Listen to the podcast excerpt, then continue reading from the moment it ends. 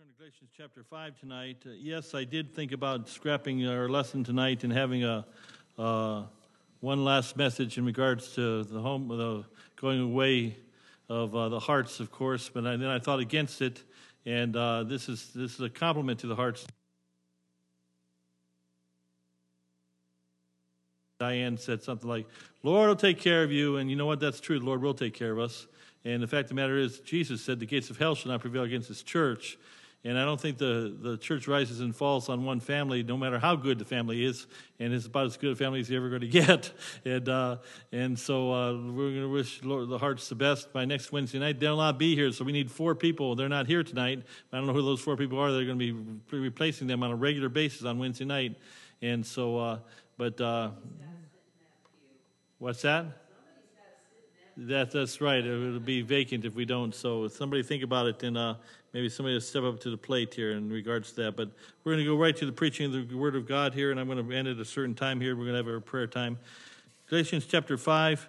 And let's keep some things the same. Let's stand in respect to the reading of the Word of God. Let's read all 15 verses of the first half of the chapter, Galatians 5, verses 1 through 15, and reading responsively, all right? Galatians 5, 1 through 15, reading responsively. Stand fast, therefore, in the liberty wherewith Christ hath made us free, and be not entangled again with the yoke of bondage. Behold, I, Paul, say unto you that if ye be circumcised, Christ shall profit you nothing. For I testify again to every man that is circumcised that he is a debtor to the whole law. Christ is become of no effect unto you. Whosoever of you are justified by the law, ye are fallen from grace. For we, through the Spirit, wait for the hope of righteousness by faith. For in Jesus Christ neither circumcision availeth anything, nor uncircumcision, but faith which worketh by love. Ye did run well. Who did hinder you that ye should not obey the truth? This persuasion cometh not of him that calleth you. A little leaven leaveneth the whole lump.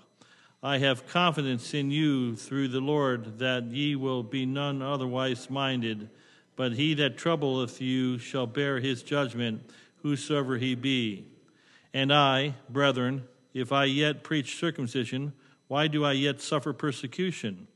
Then is the offense of the cross ceased. I would they were even cut off which trouble you. For, brethren, ye have been called unto liberty, only use not liberty for an occasion to the flesh but by love serve one another. For all the law is fulfilled in one word, even in this Thou shalt love thy neighbor as thyself. But if ye bite and devour one another, take heed that ye be not consumed one of another. May God add blessing to the reading of his word. Um, you may be seated tonight here. We want to just rapid fire go through the way of introduction, and I want to park at a few spots here along the way, of course. But uh, we've looked at um, four chapters thus far in this Living in Liberty series on the book of Galatians. We looked at Born Free, uh, chapter 1, chapter 2, Freedom's Fight, chapter 3, Bewitched or Deceived. In chapter 4, of course, we sent several messages on the Sons of Liberty. But we want to look at tonight here this, uh, this subject of liberty, part one of probably three messages. The subject of liberty, not bondage. Uh, we are not bond sons, as Ishmael was in chapter 4 but we are free men, as in Isaac, and uh, in chapter number uh, four, the preceding verses, of course, and uh, we are uh, we are not bond sons, and we're also not in we're in liberty in Christ. The key verse of the chapter, of course, is verse number one. Stand fast, therefore, in the liberty wherewith Christ hath made us free, and be not entangled again with the yoke of bondage.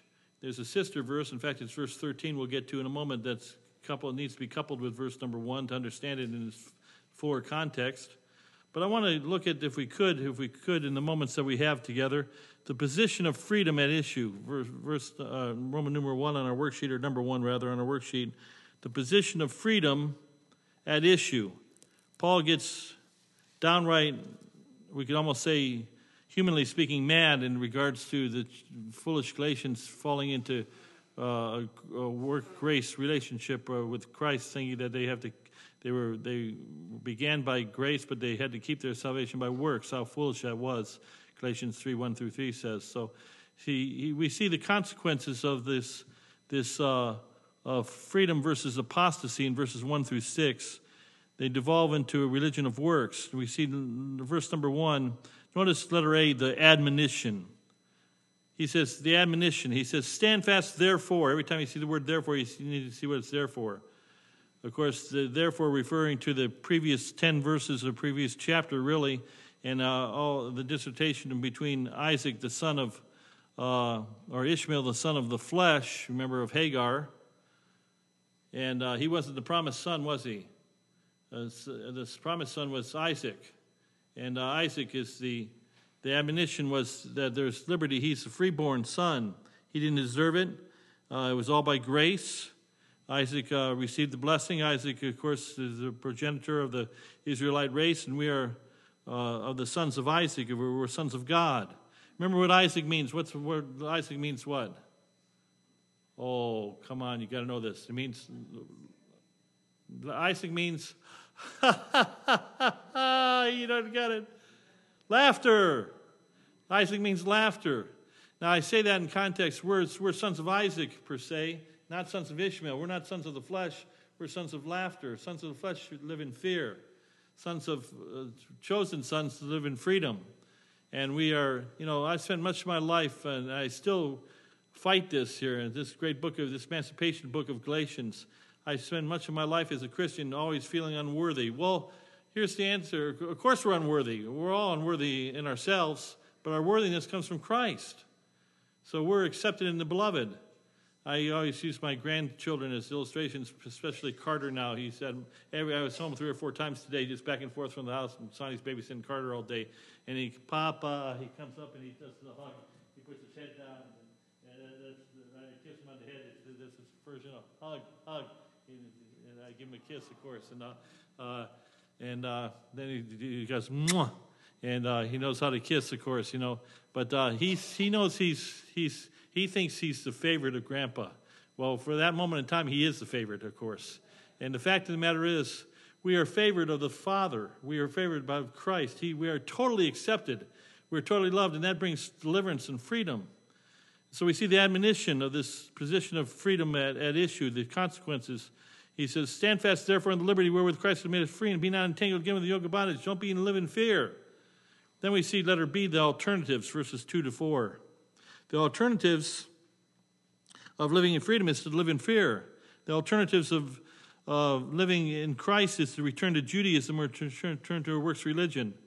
And uh, we see verse number 2 that uh, first alternative is to have Christ be of no profit to us. Behold, I say, I, Paul, say unto you that if ye be circumcised, Christ shall profit you nothing. Remember in Acts chapter 15, verse 1, the, the Judaizers said, Except ye be circumcised, ye, ye cannot be saved. If there's something that we have to do to be saved besides just believing Jesus Christ, man, well, now we got a works based religion where, where Christ profits you nothing. It's either Christianity is all Christ, it's not part of Christ, it's, it's all Christ. Excuse me. So Christ profits you nothing. On Christ's solid rock I stand. All other ground is sinking sand. So Christ alone, in Christ alone, is our sufficiency, is our hope. And Christ all, He's our all in all. It's, it's, it's, the alternative is rejecting Christ. Uh, to, to think that we have to keep our salvation by some form of work or some uh, way of identifying as a Christian. Verse 3 Notice that Paul goes on to, by using simple Old Testament logic, he says, For I testify again to every man that is circumcised that he is a debtor to the whole law. You see, return to Judaism means the obligation to serve perfectly the law. James says, Whosoever shall keep the whole law and yet offend in how many points? One point. He's guilty of how many? All. You can't just pick and choose. Say, "Well, I'm gonna, I'm gonna, I'm gonna live this way. I'm gonna, I'm gonna." You know, it exasperates me. I don't have time to run this rabbit trail long, but the, the Seventh Day Adventists are such. It's, it's a Baptist church. It's Wednesday night. I'll just say they're such hypocrites because they pick and choose which Sabbath laws they want to obey. They say, "Well, we're we're right with God because we obey these laws, and these laws will get us." To, but they don't obey all the laws. They're hypocrites. They're massive hypocrites. It's, astounding to me how, how hypocritical and Seventh day Baptists, the same thing. There are a few Seventh day Baptists around and trying to keep the Sabbath. No, Christ is the end of the Sabbath. He's the end of the law to everyone that believeth. So the alternative is either you're free in Christ or you're in bondage. You're either in bondage to some uh, idiotic idea that you can, there's one thing that you have to be, along with being saved, you have to be circumcised, or you're in bondage because you, you're, you're under the whole law, and Christ profits you nothing. Thirdly, Paul, he's really, he, he's, I picture a boxer. And uh, some of you ladies, I hope none of you ladies ever boxed, but uh, you know, not that I was a, ever a tough guy, but I boxed quite a bit in college, especially in, some a little bit in high school. And boxing is a sport, by the way. It's not a. But anyhow, uh, one thing about boxing, uh, there's an art to boxing and so forth. But you finally get. I mean, you got a boxers, and then you got a fighter, you got brawlers. You got and Paul, you get to a point where you're just beating on a guy, you're punching a guy, he's almost defenseless, and of course, and uh, Paul's beating on these people. He says in verse number four, he says, "Listen." This is Marty Shott language. He's, he's basically saying in his roundabout way, "You big turkeys, listen to me. I'm trying to help you out. You're you're you're being stupid." And he says these words: "Christ is become of no effect unto you. Shame on you, whosoever you are that are justified by the law." ye are fallen from grace. Now, here, this is astounding here. Here's a verse that some naive Arminians use and say, see right there, you can fall from grace. The whole book is diffu- diffusing the, the, completely a contradiction of the idea that you could fall from grace. So, what do, what do we see about this verse here? You are fallen from grace. Can you fall from grace? You can't fall from grace, but you can fall from the grace principle or the grace belief, the grace understanding of grace you know, my my kids they can fall out of my grandkids can fall out of uh, good graces with grandpa by being naughty and being bad, but they'll never fall out of grace. They'll never fall. They, they may think they, oh, I heard grandpa, and I want them to, you know, uh, but uh, they'll never. Their love, my love for them won't wane. My love will still be there, be there for them. I'll, I'll be disappointed with them. In Christ, you can't, you can't fall from grace, of course. You can't use one verse and use these selective verses to teach a false doctrine. The idea that you can fall from grace. The whole chapter, the whole book is talking about how you can't fall from grace. So you fall from the grace principle or the idea of grace or the understanding of grace. Paul says it's all right apostasy. So the admonition is, therefore, uh, live freely because you're freeborn, you're a son of God. The alternatives are well, either Christ or go back to Judaism, go back to no profit of Christ. Uh, you got to live the law perfectly, and you're you're living in outright apostasy. But then, verse letter number C on the worksheet. Notice verses five and six. The appeal. The appeal. The alternatives. The appeal, and uh, the alternatives Notice the two words, or the, the emphasized word in verses 5 and 6, it's the word faith. Let me read both verses. For we through the Spirit wait for the hope of righteousness by faith. For by grace are you saved through what? Faith. For in Christ Jesus, or Jesus Christ, neither circumcision availeth anything, neither uncircumcision, but faith which worketh by love. So these verses deal with faith. He, he's emphasizing this faith that, that bring, brings righteousness, verse number five. It says, For we through the Spirit wait for the hope of righteousness by faith. Righteousness is the hope, the thing expected. And we wait, that word wait is the, eh, the word means to wait with patience, with persistence, with, with confidence. Timothy says, and Timothy says, I know whom I have believed and I'm persuaded that he's able to keep that which I've committed unto him against that day. I know. You know, I've had a couple people over the years, I won't give you the rabbit trail illustrations of uh, people try to question whether I'm saved or not. And, uh, and I just, I just, I, I remember just almost smiling, getting almost tickled, like, yes, I know I'm saved. I know I'm more saved than I know I'm standing here talking to you right now. I know whom I believed in. I have a hope, a blessed hope. I know that my Redeemer liveth. I know, I, I absolutely know I'm not worthy. If I thought I was worthy, I probably wouldn't be saved. I know there's no righteousness in me, but I know my righteousness is in Christ. See, I'm putting all my hope, not, not 99% of it in Christ, I'm putting all of it in Christ. That gives liberty. My hope is built on nothing less than Jesus' blood and righteousness. My appeal is my this righteousness is, is the hope that I'm waiting patiently for the day when my hope shall be, my faith shall be sight. So we see this appeal, verse number six is the principle, uh, we see the principle on which this appeal rests, or this right, righteousness rests. Notice what it says For in Jesus Christ neither circumcision availeth anything. The church all started off, the New Testament church in Acts chapter 2 was all who? Jews, right? Well, pardon me, all those males were circumcised. And then Peter goes, Acts chapter 10, you know the story well. He goes to Cornelius, uh, one of the uncircumcised Gentile. You know the story. It's like, these guys can't even be saved. Well, how wrong they were. And so Paul reminds them listen, you Galatians, what are you, crazy? Whether you're circumcised or uncircumcised, whether Jew or Gentile, it doesn't make a hill of beans of difference in regards to salvation through Christ. It has nothing to do with the flesh. And then he goes on to say this, verse number 6b, latter part of the verse, but faith, he says, your circumcision or uncircumcision, it doesn't matter if you're circumcised or uncircumcised, whether you're Jew or Gentile, bond or free, rich or poor, whatever, but faith which worketh by love. Our faith, by the way, is not a dead faith. It's not just an intellectual faith. It's not just mere faith.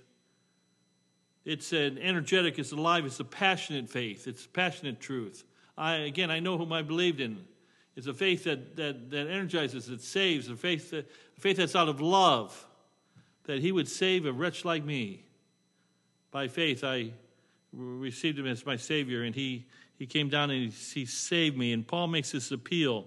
He makes this appeal to that of this hope of righteousness, to wait for it expectantly, knowing that it's going to come to pass one day. He makes this, he makes this uh, appeal of, of uh, faith that is a real faith, not just an intellectual faith or a dead faith or a mere faith, but an energetic faith.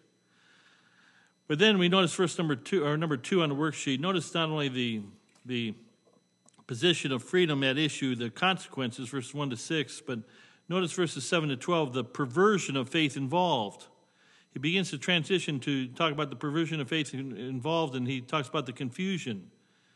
And in these verses, verses seven to twelve, Paul expresses some impatience with these believers. I shouldn't admit this because sometimes I get so mad I turn the radio off, I turn the radio off myself. And sometimes uh, I listen to Michael Savage from time to time. Now, I know some of you probably hate him, don't, don't, don't like him. Some of you probably love him. I have a love hate relationship with Michael Savage. Sometimes he gets, he just, he sometimes he turks, ticks me off and he, he's not a Christian and so forth and he says dumb things from time to time and he bothers me. Another time he's right spot on and I, I kind of, I'm not going to turn him on and I turn him on and I, I like him overall what he says, but he he uh, he can be caustic. He can be he can be abrasive. He can be downright mean. He can be. I mean, he calls. You know, well, here's Paul, and I ask a place. Is is there a place for that?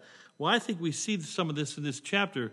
Paul expresses some impatience with some believers, some serious disappointment. That's putting it mildly, and even some infuriation we see that in verse number 12. We'll get to that in a moment here, but I would that they were even cut off. I'll explain what that means in case you don't know.